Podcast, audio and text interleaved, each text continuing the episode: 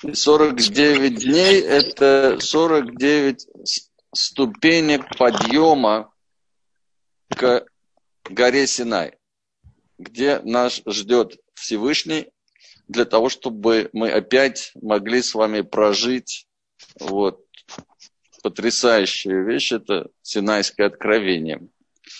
И связаны эти дни с Сфират а-омер, с проработкой качеств характера. И вот тут там очень важно понять, мы в прошлый раз с вами говорили, да, что у нас есть 7 нижних сферот, да, Хесад, Гвура, Тиферет, Нецах, Ход, Йесод и Малхут.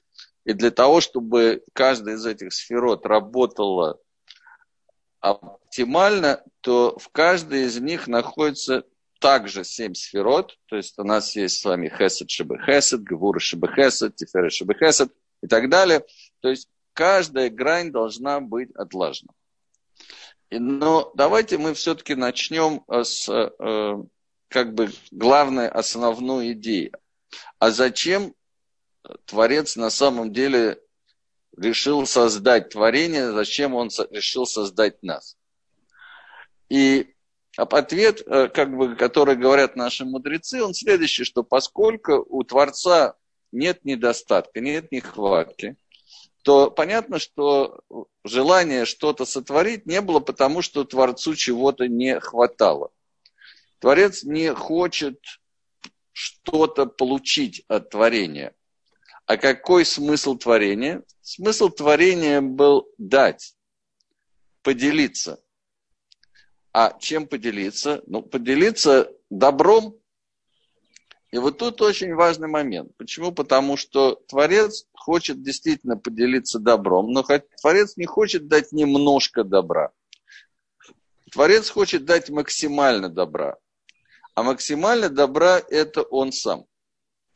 И тогда у Творца появилась задача. Какая задача? Надо создать такое существо, которое могло бы получить все добро, которое Всевышний хочет дать.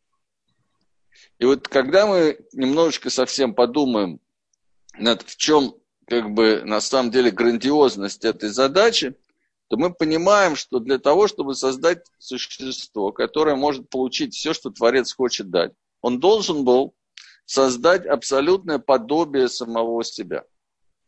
Потому что только существо, которое также сложно устроено, как и сам Всевышний, может принять и оценить все, что Всевышний хочет дать. Ну и когда ко мне приходят молодые люди, я им даю этот пример. Пример будет всем понятен. Если кто-то хочет жениться или выйти замуж, приходит ко мне и спрашивает, вот, хочу познакомиться с кем-то. Одно место, куда я их никогда не пошлю искать себе пару, это зоопарк. Почему? Потому что самая лучшая обезьяна, понятно, изначально не будет годиться в партнеры для женитьбы. Теперь, как вы понимаете, обезьяны у нас в зоопарке замечательные, очень хорошие. И проблема не в том, что обезьяна плохая. Проблема в том, что уровень отношений с обезьяной может быть только на ее уровне. И поэтому изначально не годится для женитьбы. То есть для того, чтобы как бы найти себе вот именно партнера, которому ты можешь дать все, что ты хочешь, все добро, которое у тебя есть, и получить взаимность, ты можешь только от некого существа, которое подобно по сложности абсолютно тебе, то есть другого человека. Теперь давайте подумаем. Творец хочет дать все, что есть у него, самого себя. Значит, что он должен создать? Он фактически должен создать по сложности второго Бога.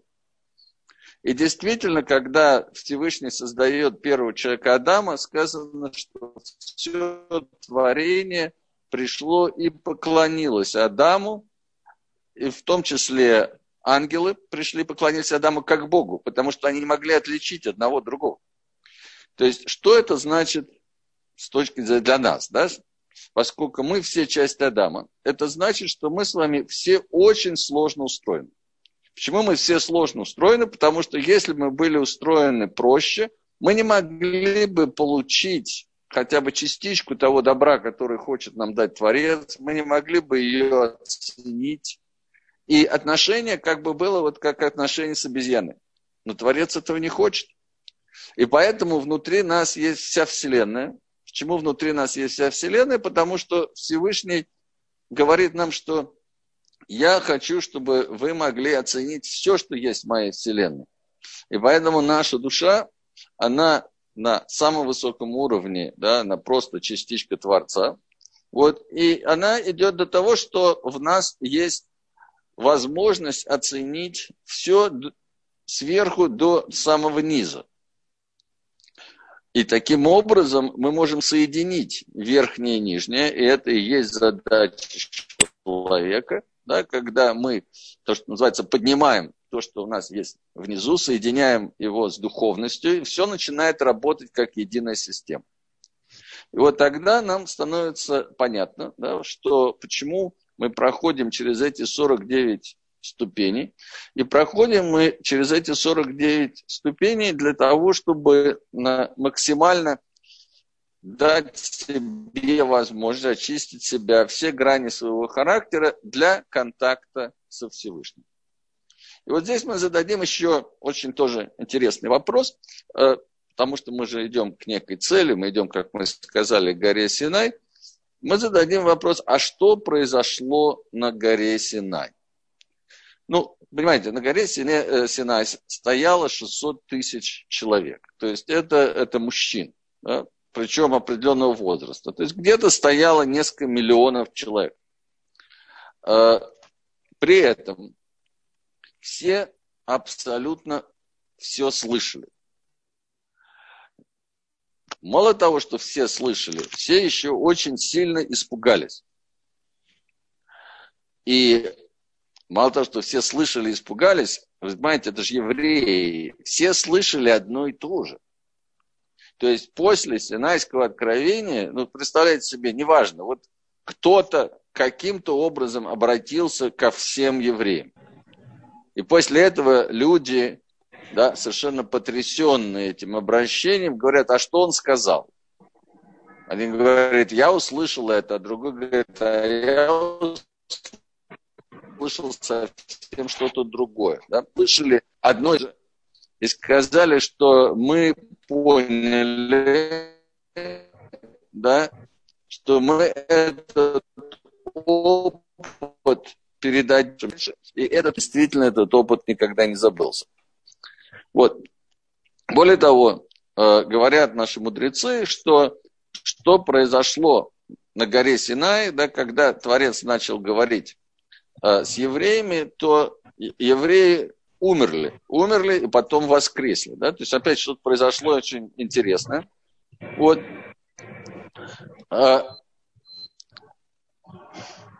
И тогда давайте посмотрим на первую фразу того, что произошло на горе Синай. Первая фраза «Анохи Хашем Элокеха», «Я Господь Бог твой, который вывел тебя из Египта, из дома рабства».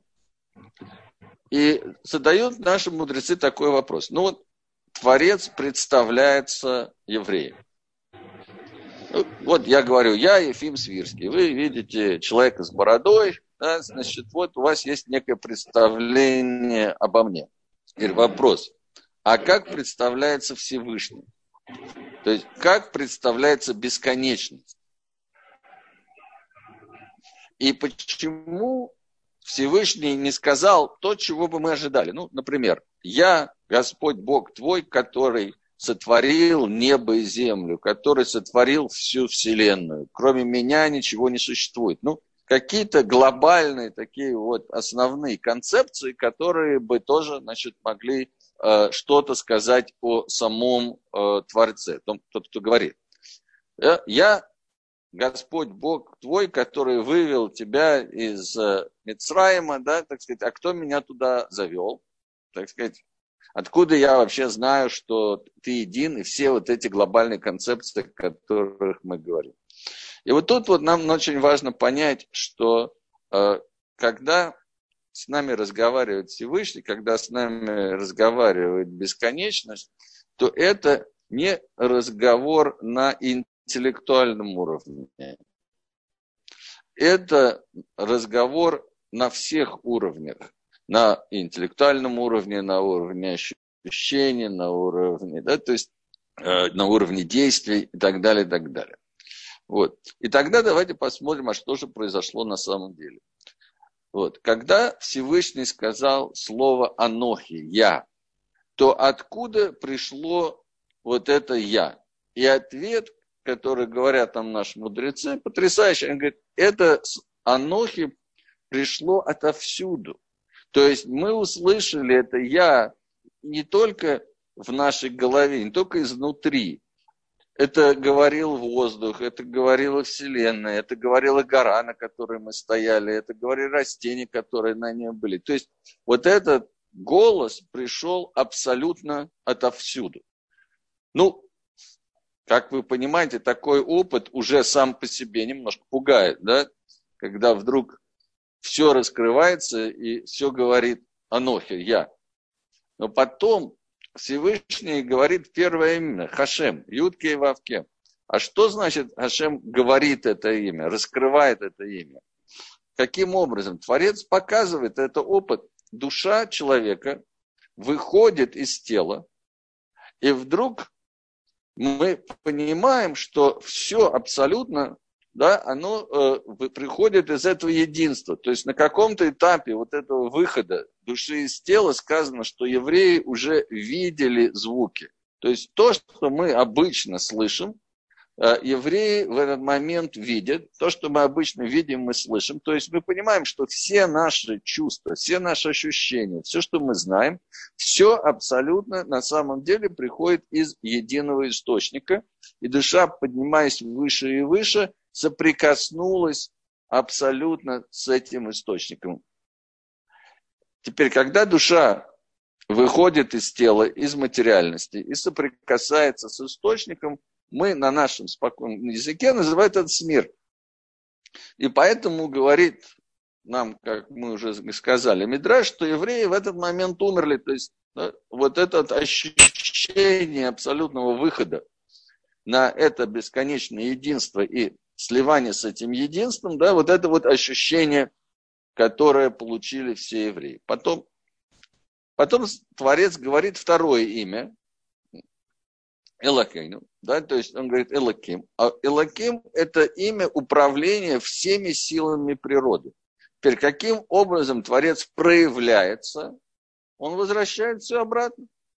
То есть мы с вами возвращаемся обратно, и мы понимаем, что из этого абсолютного единства происходит абсолютно все, законы природы, все, что нас создает, все, что нас поддерживает. И мы тем самым вернулись обратно, и сказано, что евреи воскресли. То есть вот эти три слова «Анохи», «Хашем», «Лакеха», произнесенные на горе Синай, они и были тем самым потрясающим опытом, который невозможно было не забыть, естественно, да, потому что он поменял людей. Сказано, что люди, которые были больны, они все вылечились, потому что когда душа идет к источнику гармонии, то уже нет никакой дисгармонии ни в душе, ни в теле. То есть произошло вылечивание абсолютно всех людей в результате этого опыта. Люди, получив этот опыт, сказали: хорошо, естественно, мы как-то выжили, значит, вот, поскольку люди не были готовы к продолжительному, скажем так, контакту со Всевышним. Вот, поэтому они попросили Моше продолжать дальше. Они сказали: мы уже получили этот опыт, и мы передадим его обязательно всем детям, чтобы они передали детям, и так этот опыт дошел до нас. Но и что следующее говорит Всевышний? Я о вас забочусь. Да, то есть вот, я не просто бесконечность, а я бесконечность, наполненная любовью, наполненная заботой. Я о вас забочусь. Я вас вывожу из вашего Египта. А Египет, как мы знаем, это Мицраим. Мицраим – это от корня цар, а цар – это узость. И поэтому любая узость в мышлении, в мировоззрении, любая узость, то, что мы ощущаем как боль, как напряжение, как тяжесть, все, что нас держит, Творец говорит, я та сила, которая на самом деле выводит вас из вашего Египта. Вот,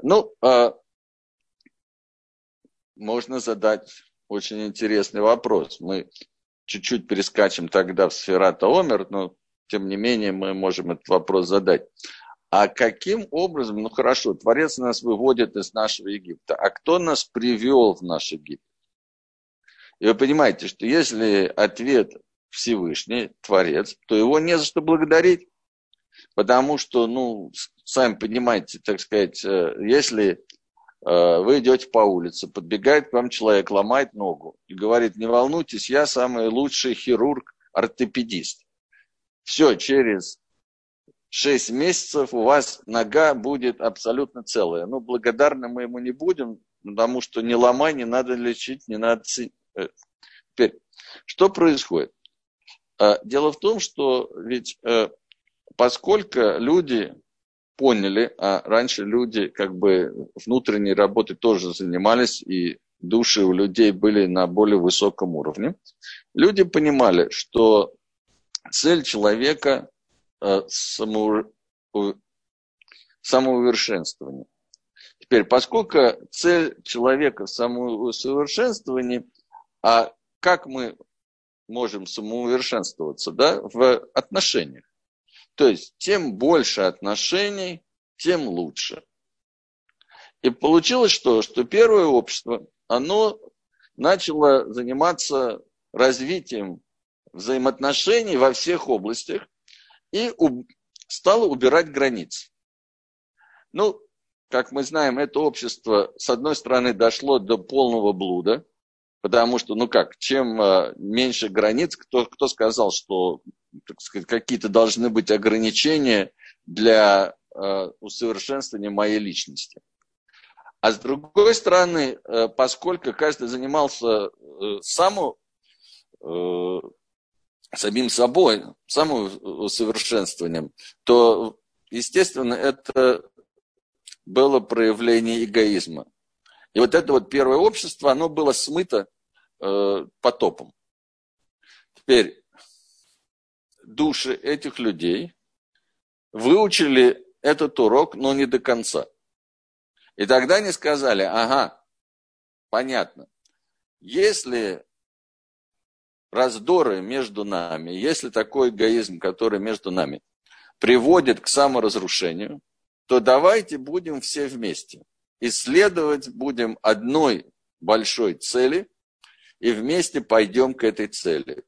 И это поколение потопа переродилось, это было перевоплощение в души людей, которые стали строить Вавилонскую башню. То есть Вавилонская башня – это некий проект, камни, это в том числе еще и слова, то есть создается идеология, когда мы хотим себе создать имя, а мы, которые приехали из Советского Союза, очень хорошо знаем эту идеологию, которая говорит, что мы построим башню до небес, нам не нужен Всевышний, он просто не нужен уже, мы уже можем выйти за скобки, у нас есть технология, и мы с помощью этих технологий создадим рай на земле. Чем закончилось? Опять-таки, личность в результате этого нивелировалась. То есть, сказано, что когда у них падал камень, то они сидели и плакали. Когда падал человек, они не плакали, потому что людей много. И опять-таки, мы, люди, которые приехали из Советского Союза, можем прекрасно понять то общество, потому что в Советском Союзе было то же самое. Вы помните, за вредительство могли расстрелять сколько угодно людей. Люди уже не считались важными, а цель построения некого идеального общества, и все стремятся к этой цели, это было то, что есть. Теперь, в данном случае, что происходит? Сказано, что это общество было рассеяно, люди перестали понимать друг друга, потому что они поняли, что в этом, как бы, в этом обществе до каждого человека дела никому нет. И таким образом все развалилось, так же, как и Советский Союз развалился, когда люди просто сказали, что как бы, вот, в этом идеальном обществе, которое строится, да, до меня дела нет. Теперь, говорит нам Аризаль, что когда мы видим в Торе где-то слова подобные, то мы понимаем, что эти отрывки связаны. И сказано, что евреи в Египте, они работали с глиной и с камнями, с кирпичами. Так вот, где мы видим те же самые слова, кирпичи и глину, мы видим это в построении Вавилонской башни. И поэтому говорит нам Аризаль, что вот это поколение людей в Вавилонской башне, оно реинкарнировало в евреев в Египте. То есть ответ на вопрос, а кто нас привел в этот Египет, ответ: мы сами себя привели в Египет. То есть Творец действительно сила, которая всегда вытаскивает нас из наших проблем. А мы те, кто эти проблемы создаем. Поэтому действительно, как я уже сказал, Творец всегда на нашей стороне, Творец всегда готов нам помочь. Творец всегда нас любит, и вот это понимание, оно нам совершенно, безусловно, очень важно. В чем проблема, почему нам нужно пройти через эти 49 ступеней, понимаете, да, для того, чтобы дойти до Синайского откровения? Дело в том, что... Как я уже сказал, мы создаем наш собственный Египет. То есть, что говорит наш внутренний голос? Он говорит: кто ты такой? Нет, ну, подожди, ну кто ты такой? Хорошо, ты можешь Свирского послушать, ты можешь сказать, что у тебя есть внутри вся вселенная, ты можешь даже сказать, что ты божественная душа, но ты же, в конце концов, понимаешь, что ты человек маленький, что у тебя очень много всевозможных проблем, что у тебя... очень много недостатков и так далее. Но недостоин ты контакта со Всевышним. И что мы делаем? Мы сами себя закрываем. И вот Творец говорит: понимаете, поскольку для того, чтобы были отношения, а вот это вот наша сегодняшняя неделя, Йесод, это все связано с отношениями, поскольку я хочу, чтобы у нас были отношения, отношения строятся на свободе выбора. То есть, если у тебя нет свободы выбора, то ты робот. Творец говорит: мне роботы не нужны. Они, может быть, вам нужны, но мне они не нужны. Мне нужны живые отношения с существом, которое создано по образу и подобию меня, которое поэтому, поскольку я имею свободу выбора, имеет тоже свободу выбора, и готово, и хочет иметь эти отношения. И поэтому... Ровно настолько, насколько мы открываемся возможности контакта со Всевышним, Творец говорит: ровно настолько я дам тебе все, что ты хочешь, все, что тебе нужно. Я и так тебе даю, но надо же еще принять, надо, что называется, открыть руку и принять, дать. И для этого вот эти 49 дней, которые помогают нам именно в том, чтобы принять то, что Всевышний хочет подарить нам на горе Синай. Итак, давайте с вами посмотрим очень интересную, как бы, очень интересную вещь, что праздник Шивот, он и называется... Что такое Шивот? Шивот – это недели. На самом деле праздник Шивот имеет 6 разных названий. И мы сейчас как раз с вами посмотрим на эти названия. И первое из них вот эта неделя. Почему? Потому что это день как бы интеграции вот всех этих 7 недель, через которые мы с вами проходим. Цель Синайского откровения оказывается достаточно неожиданной. Вот я просто читаю. Сказал Моше народу: не бойтесь, да, потому что ради того, чтобы возвысить, явился к вам Элоким, чтобы был его трепет перед вашими лицами, чтобы вы не промахивались мимо цели. То есть, на самом деле, очень интересно, да? Для чего было Синайское откровение? Для того, чтобы нас возвысить, чтобы был его трепет перед нашими лицами, чтобы мы не промахивались кроме цели. Интересно. Теперь, очень часто вот этот трепет, о котором идет речь, переводится как страх. То есть страх перед небесами был. То есть, на самом деле, вот теперь давайте подумаем, о чем здесь идет речь. И говорят наши мудрецы, что есть три вида страха, и их очень важно отличать. Ну, первый, самый низкий страх – это страх последствий. То есть человек понимает, что поскольку есть Творец, и все, что существует, существует в нем, он маком, то абсолютно все не проходит незамеченным. То есть есть последствия, как хорошие, так и плохие. Хочешь ты этого, не хочешь, ты считаешь, что никто не видит, ты считаешь, что никто не знает. На самом деле Всевышний все видит, Всевышний все знает, поскольку все происходит в нем самом.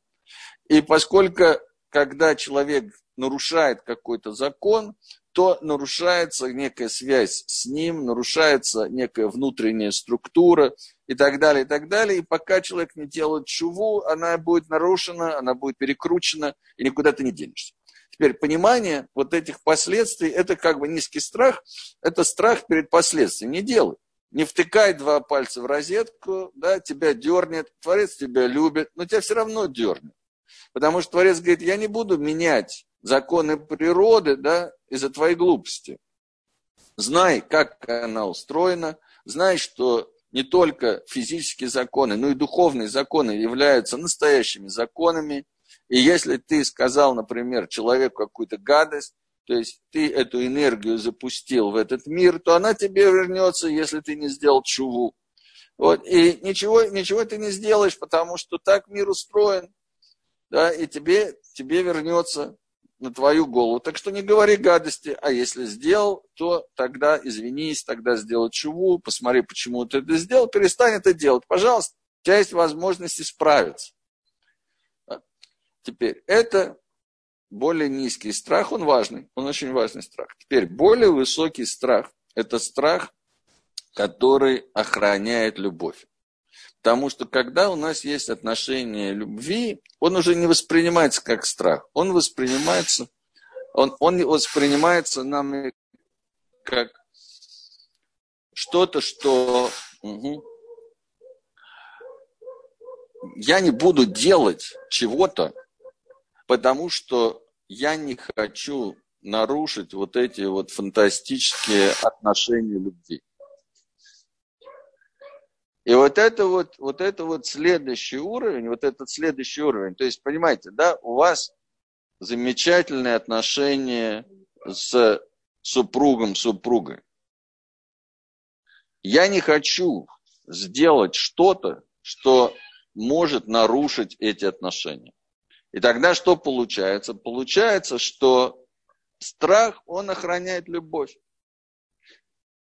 Когда у меня есть потрясающие отношения со Всевышним. Понятно, что говорит вот это опасение, скажем так. Она говорит, вот не делай этого, у тебя отношения со Всевышним не будут на таком уровне. То есть это более высокий уровень страха, который идет уже после того, как есть любовь.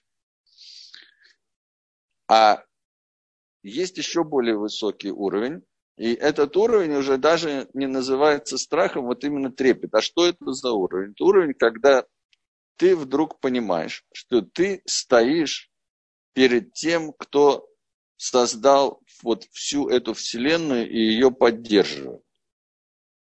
И вот тут появляется ощущение совершенно, вот с одной стороны это трепет, с другой стороны восторг, с третьей стороны, как бы это вот чувство, что ты стоишь перед грандиозностью, не просто стоишь, да, а ты еще касаешься вот это совершенно грандиозно. И вот это то, что мы называем вот этим трепетом. Теперь, вот это чувство, для того, чтобы на него выйти, опять-таки, нам нужно быть предельно открыты. Нам нужно быть предельно открыты к самому себе, нам нужно быть предельно открыты к людям, нам нужно быть предельно открыты к Всевышнему. Потому что когда такая энергия проходит через нас, то все, что в нас не гармонично, оно начинает, естественно, очень сильно проявляться и очень сильно мешать. И поэтому нам нужно, если такая энергия приходит очень быстро, то мы просто не справляемся с вот этими помехами. И поэтому евреи так испугались, они были не готовы, они сказали Всевышний, мы на самом деле каким-то образом прошли через этот опыт и выжили благодаря тебе. Вот, но теперь мы готовы на асене шма, мы готовы слушать, понимать, принимать. Творец говорит, это самое лучшее, замечательно.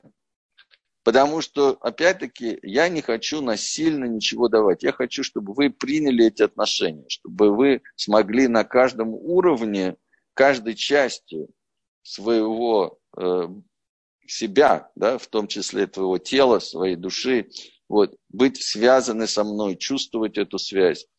И для этого у нас, как мы уже сказали с вами, есть вот эти наши 7 недель. И мы возвращаемся опять к энергии сегодняшнего дня.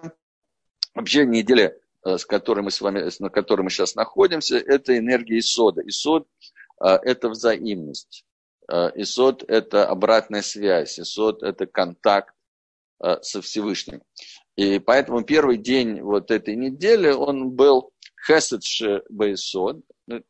И Хесад, мы сказали, это не только добро, но еще и реальность. То есть отношение к себе, отношение к Творцу, отношение к людям должно быть основано на реальности. Ну, давайте начнем с себя. Что это значит? Это значит, что я божественная душа. Я божественная душа, и отношение мое к себе должно быть как отношение к божественной душе. Это раз. Второе. Я пришел в этот мир для того, чтобы развиваться, для того, чтобы учиться. Теперь, когда я развиваюсь, когда я учусь, понятно, что я делаю много ошибок. Но эти ошибки надо исправлять. Только всего. Но относиться к себе нужно именно, с одной стороны, как к божественной душе, а с другой стороны, смотреть на те качества характера. То есть, как говорят наши мудрецы, душа одевается в мысли, душа одевается в эмоции, душа одевается в действие. Как тело одевается в одежду. То есть, одежды может быть запачканы. И мне надо знать, где и как, и почему они запачканы. И исправить. Таким образом, относиться к себе с уважением, с одной стороны. С другой стороны, именно из-за этого уважения не бояться смотреть на какие-то слабости и их исправлять. И это и есть отношение к себе, которое основано на реальности того, что есть Всевышний, который здесь поможет мне исправить все, что мне надо исправить. Отношения основаны на том, что я душа, и поэтому не надо бояться. Изначально я хорошая душа, Творец меня создал таким, я ничего по этому поводу сделать не могу, он все делает хорошо. Теперь, когда человек так относится к самому себе, то Всевышний просит также относиться к другим людям. То есть, опять-таки, смотри на хорошие качества другого человека и понимай, что эти хорошие качества, которые ты видишь в другом человеке, которые реальны, они есть проявление его души, его сущности. А его слабости, это ошибки, которые ему надо исправить. И когда ты смотришь таким образом на другого человека, когда ты чувствуешь уважение к его душе, человек это чувствует тоже. И тогда эти отношения, они совершенно другие. Это отношения любви. Теперь что происходит? С чем мы путаем это? Мы путаем это с влюбленностью или влюбчивостью. Каким образом это происходит? Мы видим в человеке несколько хороших качеств, а дальше мы берем некий образ идеального возлюбленного, да, вот, и переносим это на человека. То есть мы влюбляемся не в человека, какой он есть, а в некий искусственный образ, который мы сами же создали и сами перенесли. Теперь, что происходит дальше? Вы понимаете, да? Происходит разочарование, потому что человек оказывается не тем, кем он должен был быть. А что значит «должен был быть»? В моем воображении, да, этот человек должен был таким, а он, вот негодяй, не соответствует. Кто тебе сказал, что он должен быть? Он и не был никогда таким, ты его просто никогда не видел. Вот. И тут создается другой образ очень часто, а это уже образ врага, да, это уже баба-яга, вот, и так далее. Идет перенос негативных качеств на человека, но это тоже не отношение реальности. И интересно, что психологи об этом очень четко говорят. Они говорят, понимаете, через какое-то время, да, человек видит в другом человеке качества негативные, скажем, какого-то родителя, папы, мамы и так далее, что-то, что их обижало в детстве.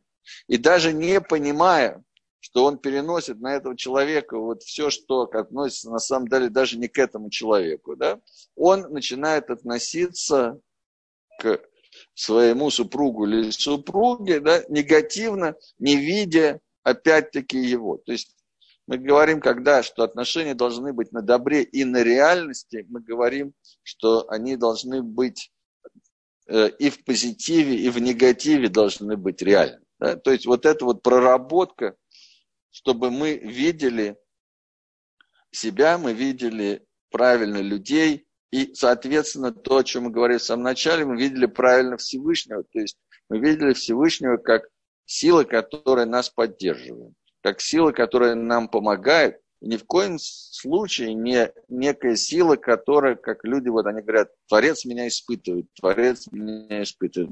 Нафиг тебя испытывать, Творец, он прекрасно знает, какой ты. Творец испытывает только праведников. А все, что приходит к тебе, чего тебе не нравится, это последствия твоих проступков.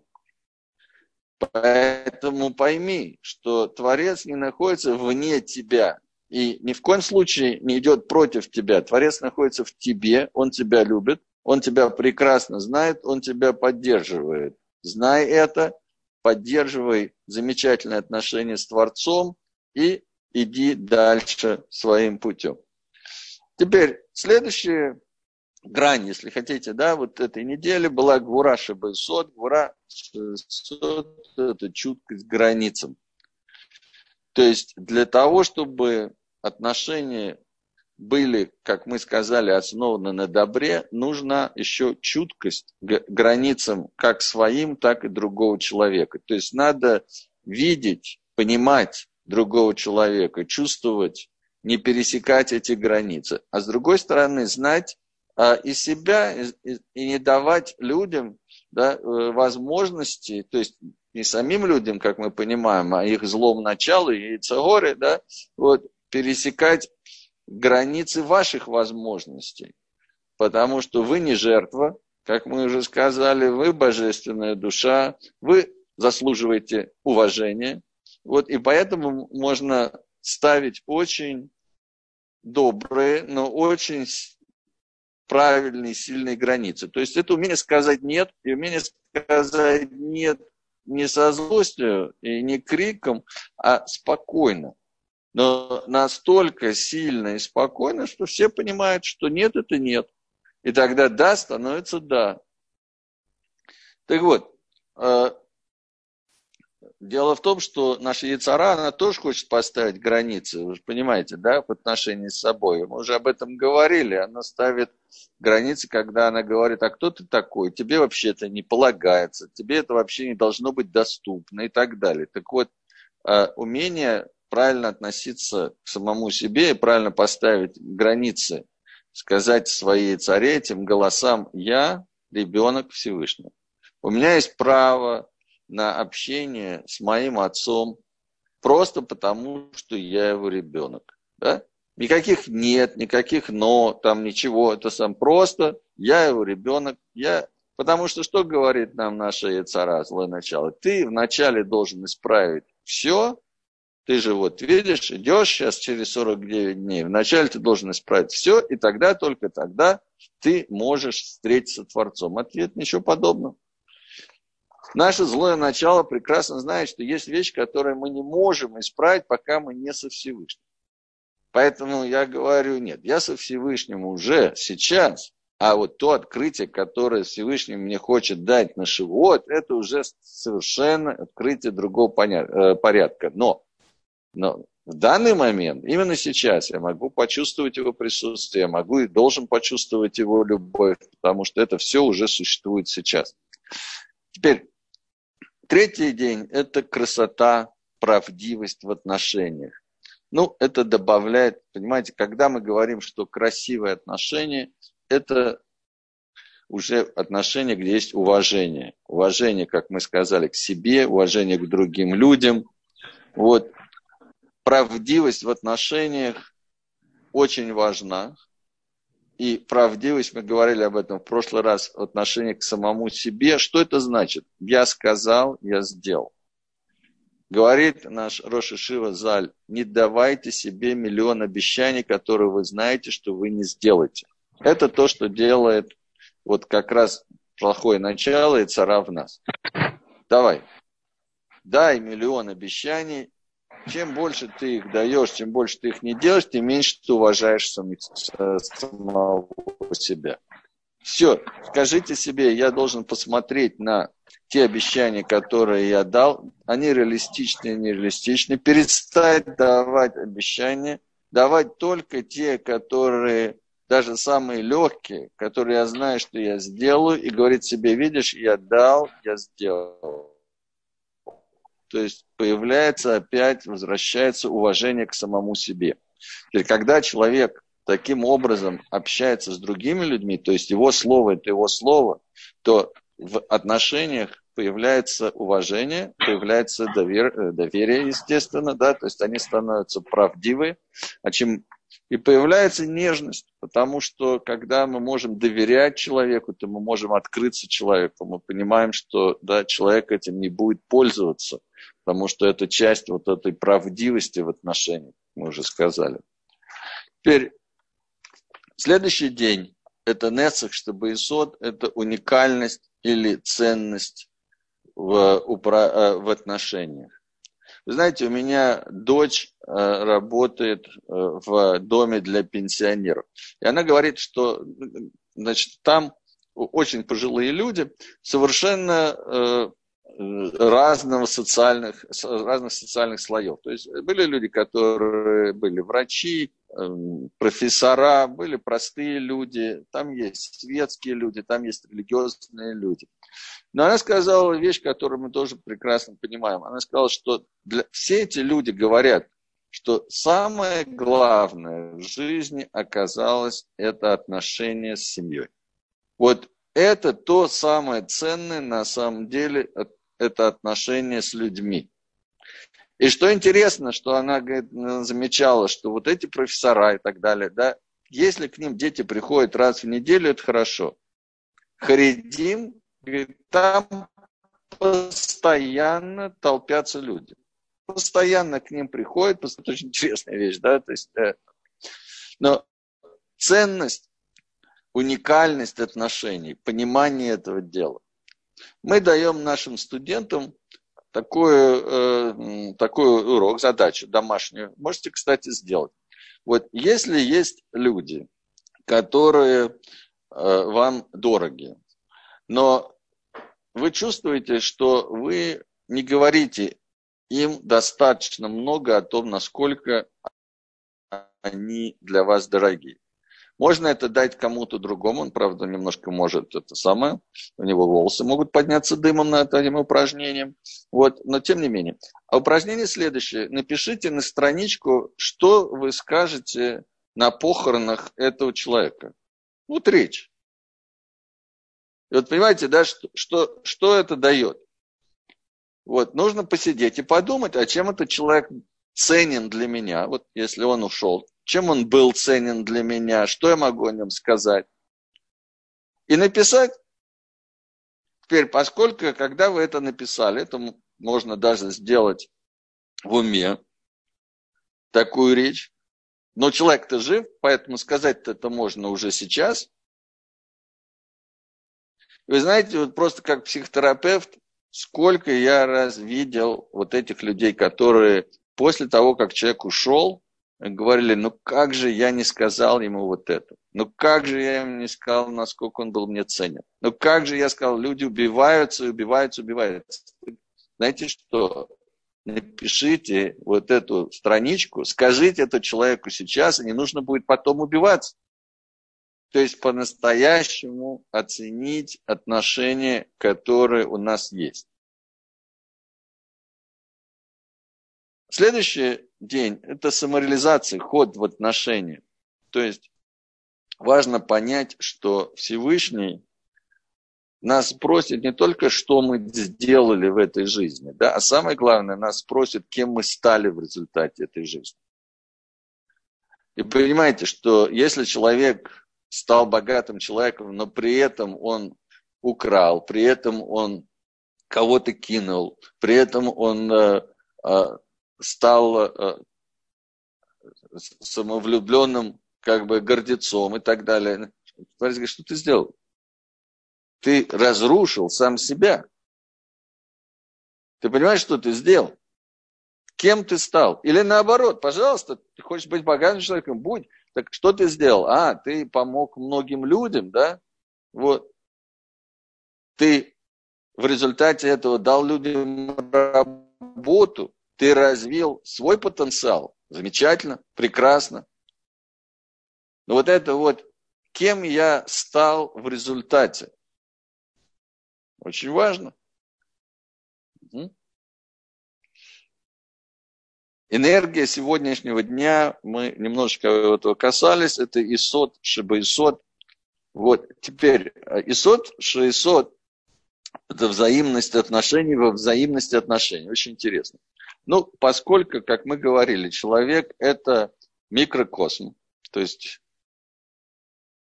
в нас есть весь мир, то мы на самом деле в результате этого можем понять и почувствовать любого другого человека. И вот здесь нам помогает такая техника, которая называется гештальт. А гештальт, она, эта техника работает следующим образом, да? Вот мы можем, если мы закроем глаза, если мы еще хорошо расслабимся, да, чтобы убрать критическую часть, которая говорит, что этого мы сделать не можем, а мы это сделать можем, а мы можем стать другим человеком. То есть просто как бы перенести себя и просто вот увидеть себя другим человеком. И что потрясающе, что когда мы это делаем, вот мы действительно одеваем одежду этого человека, мы одеваем тело этого человека, мы начинаем чувствовать то, что чувствует другой человек. И это ключ к пониманию другого человека. Вот этот гештальт-диалог, а это делают миллионы людей в миллионы случаев, вот, уже мириад, как бы, да, миллионы, раз помогали людям понять, а почему у нас конфликт с другим человеком, а что на самом деле чувствует другой человек. Вот.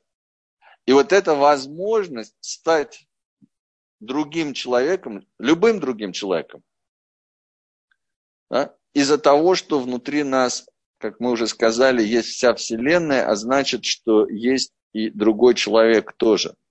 Но здесь есть очень важный момент, что говорят наши мудрецы, человек, который никогда не общался с действительно мудрыми и высокодуховными людьми, он сам никогда не может на этот уровень подняться. Почему? Потому что, понимаете, вот, когда ты общаешься с таким человеком, то ты на всех уровнях перенимаешь эти качества от него. И это очень важная учеба. И, опять-таки, как я уже сказал, сделайте все, что можно, только встретитесь вот с такими людьми, потому что опыт, который вы приобретаете, просто вот когда вы видите, когда вы общаетесь, когда вы чувствуете другого человека, ведь он затрагивает такие участки в нас, которые обычные люди даже не затрагивают. это более высокие части, они в нас есть. И человек способен, вот эти струны, вдруг они в нас начинают играть. Мы начинаем вдруг это чувствовать через этого человека. Мы можем стать им и почувствовать его. И это тоже очень хорошее упражнение, да, взять человека, которого вы потрясающе уважаете, поставить перед собой, стать им, почувствовать то, что чувствует он, и знать, что единственное, почему вы смогли почувствовать это, потому что у вас есть все эти качества. Потому что если бы у вас всех этих качеств не было, вы бы вообще его не могли никогда понять. И вот здесь это очень важная вещь. А с другой стороны, говорит нам Рамбам, что мы должны понимать, что наша ценность в глазах Творца абсолютно такая же, как ценность вот этого человека. И вот разница между того, как мы видим себя и видим этого человека, дает нам возможность сделать нехорошие вещи. Почему? Потому что мы говорим, ну такой человек такого бы никогда не сделал. Но где я? И вот это «где я», да, который говорит голос, естественно, нашей яцары за нас, вот, он говорит, ну ты понимаешь, вот есть большая разница между тобой и этим человеком, а это дает тебе возможность сделать какую-то гадость. Так вот, когда мы на самом деле делаем такое упражнение, и мы чувствуем вот качество другого человека, и мы понимаем, что наша ценность такая же, как и ценность другого человека, то это убивает вот этот голос. Он не дает нам возможность сделать. А это то, что и говорит Всевышний. Он говорит, ты для меня так же ценен, как Моше Рабейну. Ты для меня так же ценен, как любой другой человек. Ты мой ребенок. Я создал твою душу. Если бы я хотел создать душу еще одного Моше Рабейна, я бы создал его душу, а я создал твою душу. И она цена для меня. И мы это тоже прекрасно понимаем, потому что когда у нас есть несколько детей, понимаете, да, нет такого, что кто-то более ценен. А мы все-таки люди, а он все-таки Всевышний. Вот. Очень интересно, что есть 48 путей мудрости, и вот как раз сегодняшнему дню соответствует путь мудрости, который говорит «стой на правде». И вот «стой на правде» означает очень интересно. Просто один маленький такую вещь. Сегодня у нас есть, как вы знаете, моральный плюрализм. Моральный плюрализм говорит, что у каждого человека есть своя правда. Теперь, и тут получается очень интересная вещь. Если у каждого человека есть своя правда, то меня не интересует правда, которая была у людей 100 лет назад, 200 лет назад, а уж тем более 3300 лет назад.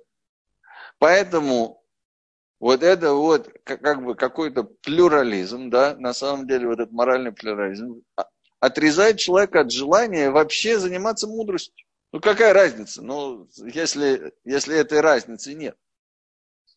И то есть, как мы уже сказали, вот этот голос, который как бы открывает нас к некой свободе, на самом деле закрывает нас от возможности учиться чему-то очень важному, чему-то очень мудрому, и закрывает нас от возможности потрясающих открытий, которые человек может сделать. Так вот, следующий день, завтра это будет, да, на котором мы работаем, это Малхут Шива Заль. Это день, который, на самом деле, энергия общей самореализации, самоидентификации. Что имеется в виду? Имеется в виду, что, как бы, кроме того, что я человек, я божественная душа, но я еще и часть общества. То есть, я еврей, я соблюдающий еврей. Да? То есть, какая у меня, с какой группой и какая у меня есть самоидентификация. Вот. И, конечно, мы, люди, которые вернулись к Чуве, у нас с этим проблемы, потому что мы очень часто чувствуем, что как бы, а куда, кому мы принадлежим. И как, вот, вы понимаете, да, что эта самоидентификация, она иногда нас может привести к тому, что мы начинаем заниматься тем, что не есть мы. И это плохо. Потому что нам нужно уметь уважать свой собственный путь. Нам нужно уметь уважать свою собственную личность. И при этом чувствовать, что да, мы часть семьи, мы часть общества, мы часть религиозного общества. Принимать их такими, как они есть, и чувствовать, что мы нисколько не хуже, и принимать себя, и тогда мы можем найти вот это уважение, вот это общество. Вы знаете, вот я как-то сел в такси, а водитель, он был марокканец. Я адрес говорю, он говорит, Руси, из России. Говорю, да. Он говорит, ты не похож на Руси. Я говорю, я на еврея похож. Он рассмеялся, говорит, ну, конечно, все в порядке. Эшиков. Замечательно. Все, мы уже друзья. Вот. Так вот, чувствовать себя самим собой, но чувствовать себя частью общества. И это было очень важно. Почему? Потому что, как вы помните, на горе Синай, да, у нас Амехад Велевехад, один народ и одно сердце. И когда у нас есть вот такой вот потрясающий опыт впереди, то этот опыт нас объединяет. У нас всех есть одна цель, у нас есть предназначение, есть еще общее предназначение. И это убирает ненужное чувство конкуренции. Мы никто ни с кем не конкурируем. Дело в том, что наоборот, для того, чтобы достичь общей цели как народу, нам нужна то, что называется синергетика. То есть мы работаем как команда. А когда мы работаем как команда, я хочу, чтобы все члены моей команды были такими же сильными. И наоборот, чем они сильнее, тем они больше могут поддержать меня. И тогда у нас, как я уже сказал, нет зависти, у нас нет конкуренции, у нас нет вот чувства, что я должен наступить кому-то на ногу или кто-то мне наступает на ногу. Да? Вот. Это очень важно. Появляется единство, появляется общность, и при этом я чувствую себя совершенно индивидуально. Как я уже сказал, я ценю свой собственный опыт. И это... Заканчивается неделя, соответственно, Йесода, и начинается последняя неделя. Последняя неделя – это Малхут. Малхут – это уже когда мы уже с вами, значит, мы говорили об этом. Малхут – это что-то новое, что появляется в результате взаимодействия всех частей системы. Да, то есть на уровне, скажем, молекул, атомов мы видим Малхут, потому что графит и алмаз – это те же самые атомы, они просто расположены в другом порядке. И поскольку они расположены в другом порядке, то меняется абсолютно качество. Вот, то есть мы видим Малхут на уровне чего угодно, на уровне частиц. Да? Меняя расположение этих частиц, получаются новые качества. Когда мы говорим о себе, то мы говорим о личности. Дело в том, что мы сами это знаем, ученые нам говорят, что у нас с вами есть левое и правое полушарие. И работают они по-разному. У нас есть много черт характера, но мы не смотрим на человека как на некий мешок с разными чертами характера, с качествами характера, с полушариями. Мы видим личность. И вот эта личность, то есть это некое взаимодействие всего, то, что создает личность, это на самом деле и называется Малхут. Вот. И вот тут мы с вами уже говорили о том, что первый Малхут, который пытались построить на самореализации и убрали все границы, да, он не получился. И тогда решили построить его на Вавилонской башне. Вавилонская башня внутри каждого человека – это попытка построить Малхут на эгоизме. То есть приходит наш эгоизм и говорит, да, работай на меня. И здесь очень важно, чтобы, опять-таки, личность была ориентирована на хесед. А хесед, как мы помним, это и добро и реальность, и строили, чтобы мы свою личность, да, не на эгоизме, а строили нашу личность на том, что мы божественная душа, и на контакте с Творцом, потому что контакт с Творцом дает, естественно, уже новый Малхут. И здесь мы можем понять то, что происходит в Рош ха-Шана, когда Творец просит нас, он говорит нас: сделайте меня царем, да, Мелах. И вопрос, который задается: а если мы его не сделаем царем, он не будет царем? И ответ он следующий, что есть два понятия в иудаизме. Есть шалит, это диктатор, а есть Мелах, а Мелах это царь. И когда мы просим у Творца, чтобы его Малхут, чтобы его царство проявилось в этом мире, то, естественно, мы не просим диктатуру, а мы просим, чтобы мир стал гармоничен, чтобы в мире проявилось добро, чтобы в мире проявилась справедливость. То есть, одним словом, мы говорим гармония. И Всевышний говорит нам такую вещь, понимаешь, говорит, гармонию нельзя навязать, потому что само навязывание уже будет не гармонично. И поэтому Всевышний говорит нам такую вещь, что для того, чтобы, да, эта гармония проявилась, мне нужно, чтобы вы дали мне возможность проявить эту гармонию. И поэтому, видите, да, то есть наше действие здесь абсолютно необходимо. Мы должны дать Творцу стать царем, потому что иначе Творец говорит: я могу быть только шалитом, я могу быть только тем, кто будет навязывать, а я не хочу. Я не ради этого создал мир, поэтому дайте мне возможность вам помочь. Вот. Так вот, теперь эгоизм, который, естественно, претендует на роль царя, кто еще претендует на роль царя, никогда не будет царем, он всегда будет диктатором, потому что он всегда будет нам диктовать то, что хочет он, причем от нашего же имени, но это уже не мы. Вот. И в результате этого разрыва появляется, как вы понимаете, низкая самооценка, а в результате низкой самооценки отрезается возможность реализации очень большого потенциала. То есть, на самом деле, мы начинаем сами себя саботировать.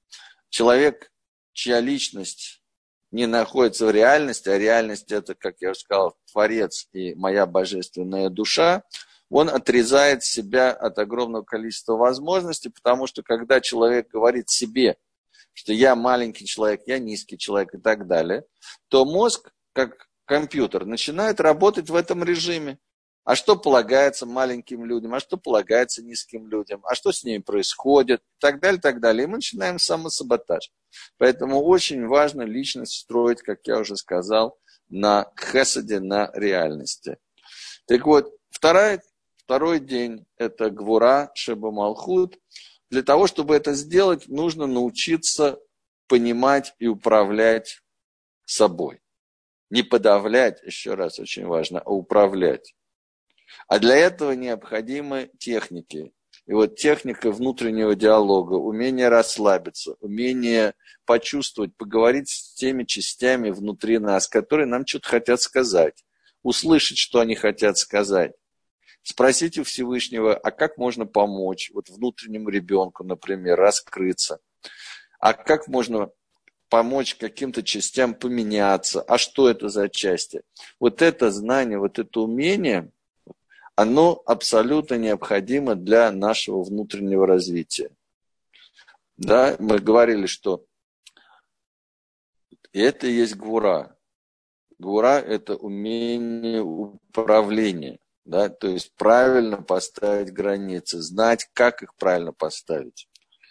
Тиферет – красота, правдивость. Да, вот. Это, опять-таки, Малхут, да, то есть это принять себя, это принять свой путь. Понять, что, понимаете, гармония заключается только тогда будет гармония, когда мы гармонично растем. То есть если мы спрашиваем 7-летнего мальчика, у которого хорошая самооценка, скажи, как ты считаешь, ты идеален? Он скажет да. Но мы скажем ему, ну ты же не знаешь то, что знает 8-летний или 9-летний, он нас посмотрит и говорит, а я не должен, мне 7, мне достаточно. Когда мне будет 8, я буду знать, что должен знать 8-летний. Когда мы будем говорить с ним, ну, тебе 10 лет, но ты не знаешь то, что должен знать человек 18, он тоже пожмет плечами и скажет, ну, мне не 18. Но в какой-то момент мы теряем вот это понимание, да, что человек растет, и человек должен расти и будет расти. Мы считаем, что мы уже должны все знать. И вот когда в тот момент, когда какая-то часть нас соглашается с нашей царой, да, и говорит, что да, вот мы должны были это знать, и мы должны были это знать, и так далее, да, вот тут мы начинаем себя гнобить. Потому что как же так? Как же мы этого не знаем? Так у нас путь другой. А уже сравнивать себя с другими людьми, это уже вообще, понимаете, полный беспредел. Потому что другие родители, другие цели, другая начальная точка, другое предназначение. И мы начинаем, пожалуйста, можно сказать, что я хочу развивать в себе эти качества. Ни в коем случае не слушать голоса, которые говорят, ты должен был бы. Извините, посмотрите на себя, посмотрите, как вы росли, посмотрите на то, что вас влияло.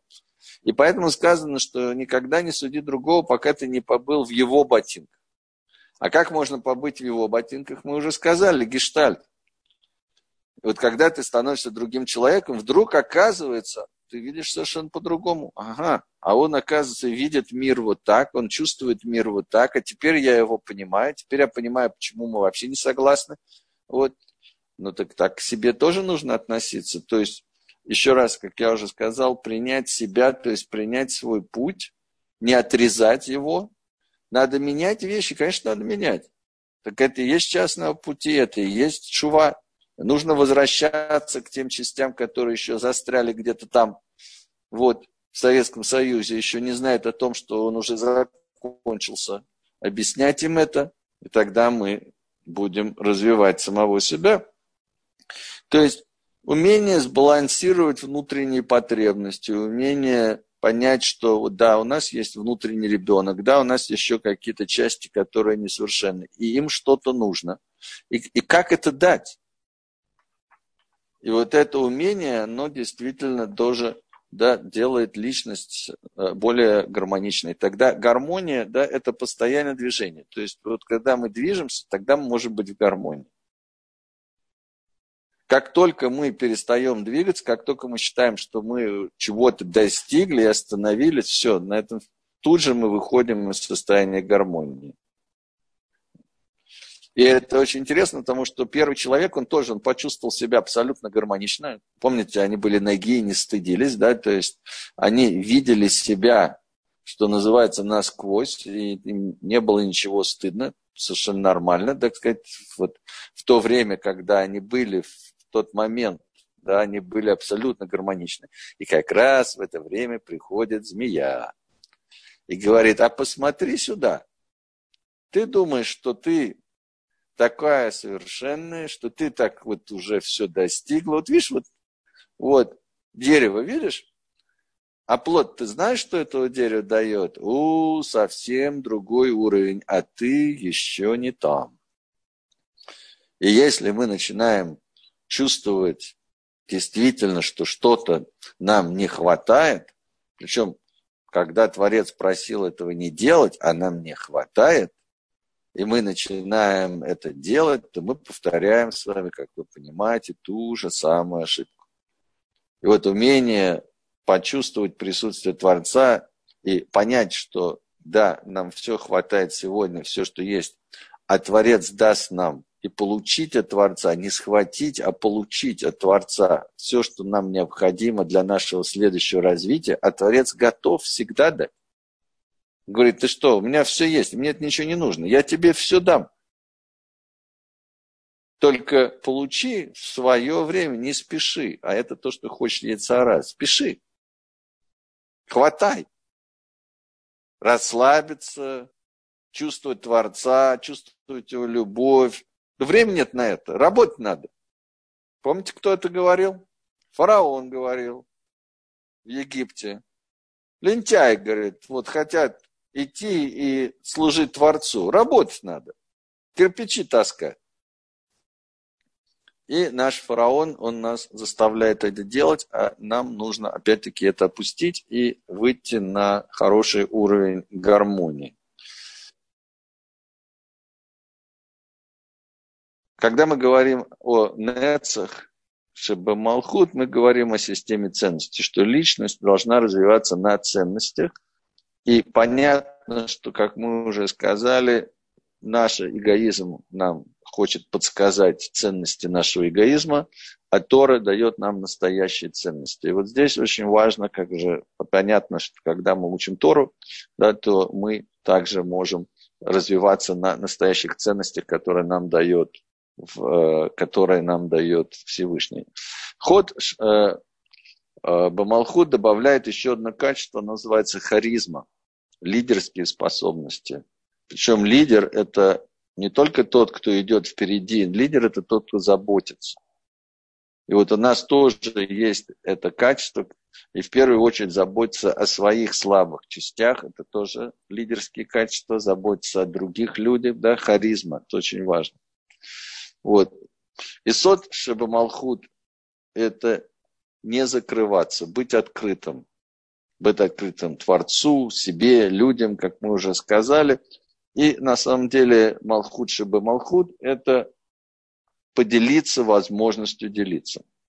Итак, я хотел бы вернуться к празднику Шивот.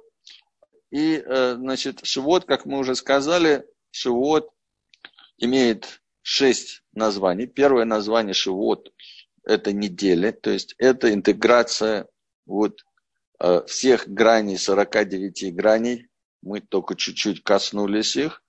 Вот. И в этот момент к нам приходит божественная энергия контакта, которая была в то время на Синае, она возвращается.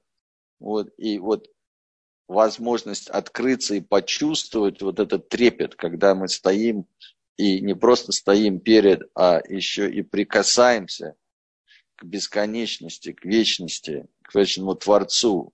Пропустить через себя эту энергию, это совершенно, конечно, потрясает. Теперь Шивот. Давайте посмотрим еще на названия разные. Вот.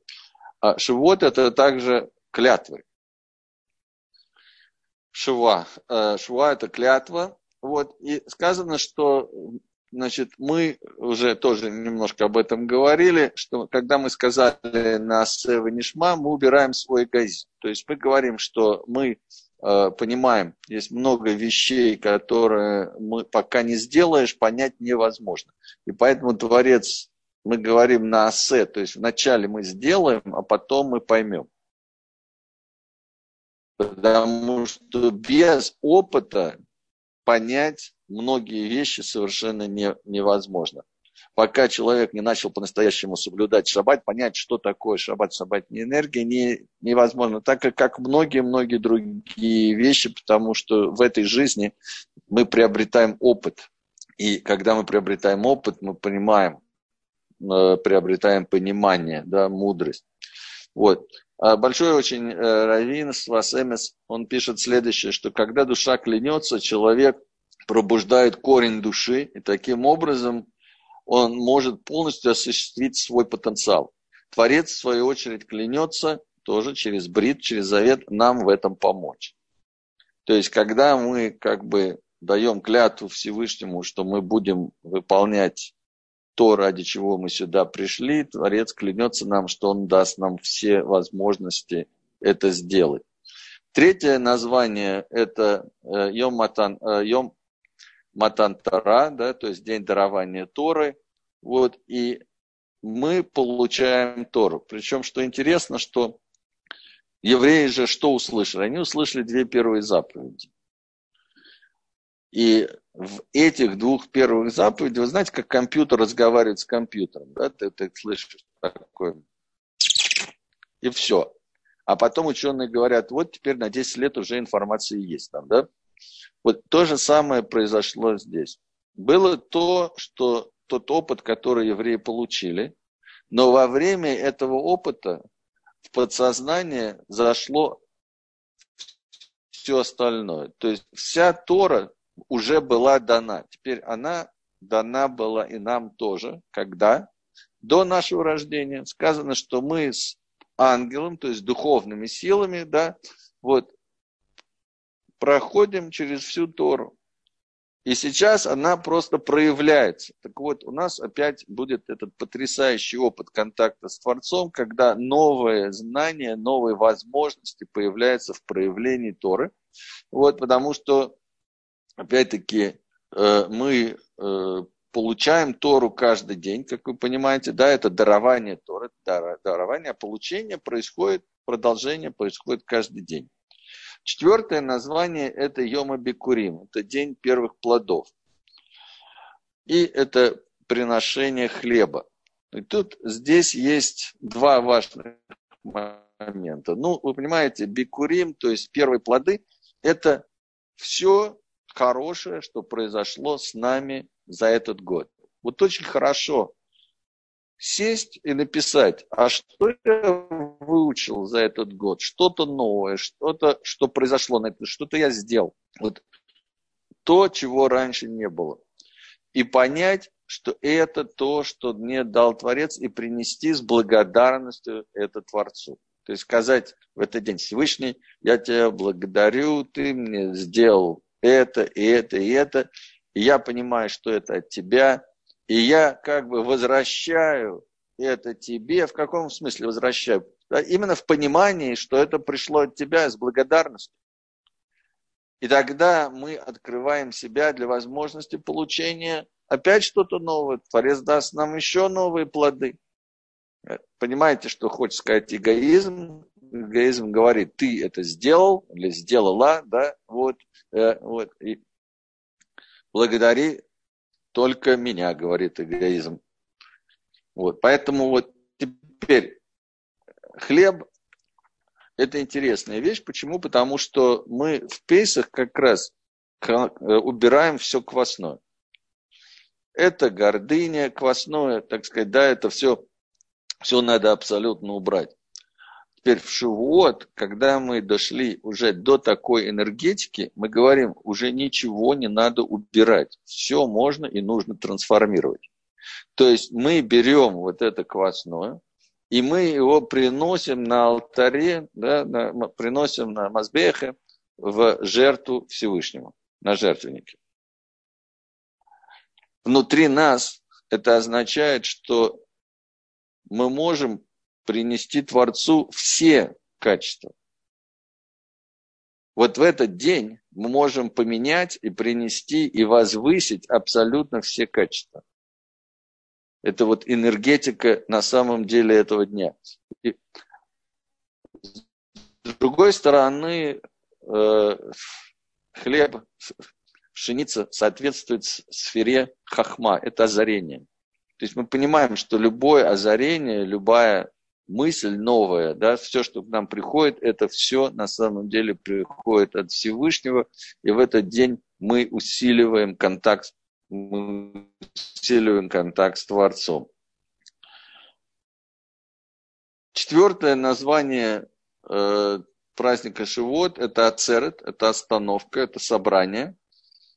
Вот, и вот тут вот то, о чем мы уже с вами говорили, это потрясающий день. Вот когда мы молимся с вами на Шивот, мы понимаем, что молятся не только все понимающие евреи вот сейчас в нашем поколении, да, например, у Котеля в обычное время собирается 30, 40, 50 тысяч человек. Это уже что-то само. Но мы понимаем, что в каждом городе, в каждой синагоге люди, которые понимают, что такое Тора, и вообще евреи по всему миру.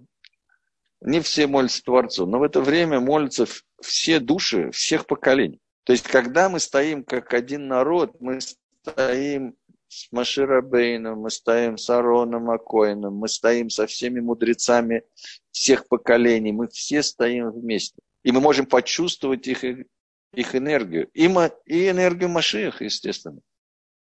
И вот в этот день, вот как мы уже сказали, через гештальт, или просто как открыться и почувствовать энергетику самых больших людей. Почувствовать, что мы все едины. И они поднимут вас тоже на незабываемую высоту. Вот этот день остановки для того, чтобы оценить, интегрировать, почувствовать себя всем вместе, да, это вот этот аспект тоже этого праздника. Это четвертое проявление этого праздника. Вот. Теперь пятое название, интересно, праздника Шивот, это День нашей свободы, Зман Хиутейна.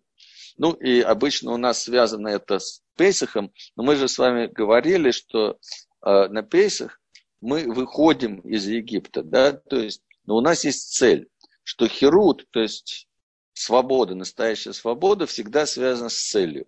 А цель это была именно прийти к горе Синай, получить Тору на горе Синай и идти выполнять наше предназначение в Эрец-Исраэль. То есть на самом деле целью исхода, да, очень важной целью был приход на гору Синай, и поэтому этот день, это и есть день свободы, да, что в этот день мы достигли вот этой цели. Вот. И, наконец, шестое название Эцем Йомазе, Эцем Йомазе – это день, и эта фраза в Торе тоже с вас связана с эпохальными событиями. То есть общий фактор которых это искупление промахов, проступков, очищение и возвращение в райский сад. То есть это на самом деле возможность почувствовать энергию райского сада в этот день. Поэтому этот день является таким грандиозным днем. И я хочу пожелать нам всем, чтобы, поработав над своими качествами характера, мы открылись и получили эту энергию, получили новый виток Торы, поднялись на другой уровень, и всем это я и желаю. Всего самого лучшего. Шалом, шалом всем. Большое спасибо, Ефим. И вам также. Пожалуйста. Пожалуйста, пожалуйста. Если у кого-то есть вопросы. Да. Хорошо. Если есть вопросы, может быть. Да. Вопросы есть? Несколько минут. Ну, у меня есть вопрос, он, правда, не совсем относится по тематике. Вы упомянули змея. Да. Ведь вот на уровне пшат. А ведь змей – это животное, у него же нет свободы выбора. Да. Что его наказали? Змей, вот. Но на самом деле, так сказать, очень интересно, вот, что вы правильно говорите, он очень постарался. Вот.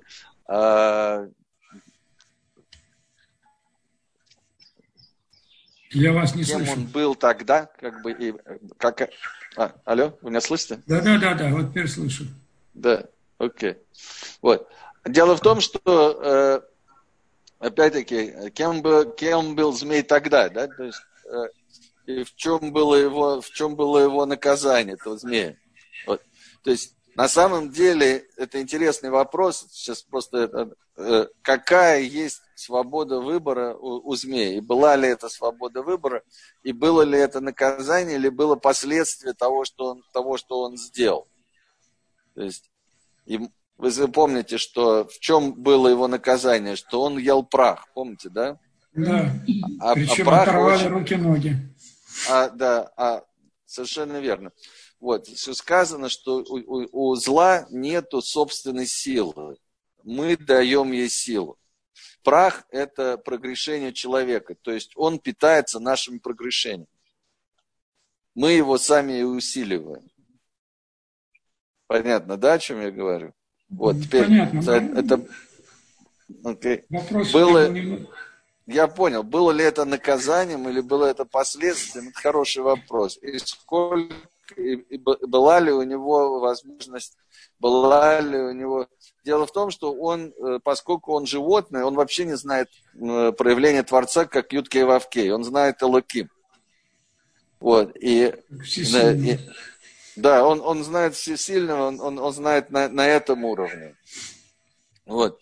И поскольку, как вы правильно сказали, то есть это хороший вопрос, надо подумать по поводу, как бы, насколько...